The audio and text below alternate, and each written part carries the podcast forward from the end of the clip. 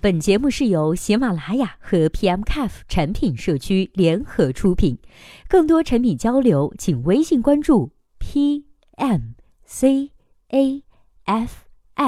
公众号获取。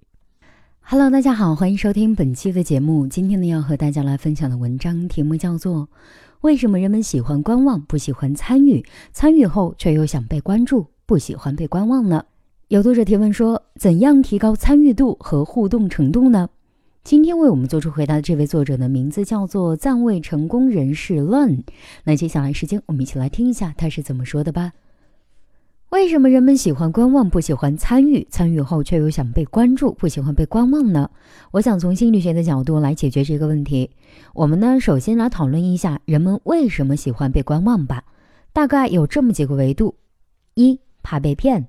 二正在做思想斗争，迟迟不下决定；三需要深入研究，需要投入更多的时间；四寻求咨询，自己拿不定主意；五别人说和自己心里想的不一致等等。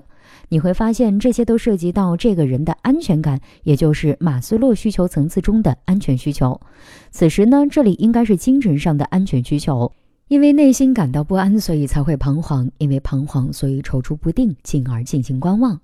那我们再来看一下题主略过的一个很重要的步骤：从观望到参与，这里不考虑冒险，因为爱冒险的人一般从一开始就不会选择观望。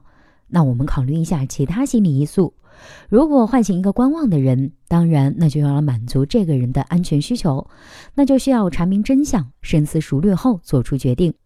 权威咨询后给自己的建议，别人的观点不一定是正确的，给自己笃定，因为让自己安全的需求得到了满足，所以他就参与了。好，现在我们进行到第三阶段。既然安全的需求得到了满足，那就追求更高层次的需求。所以我们就开始追求尊重的需求。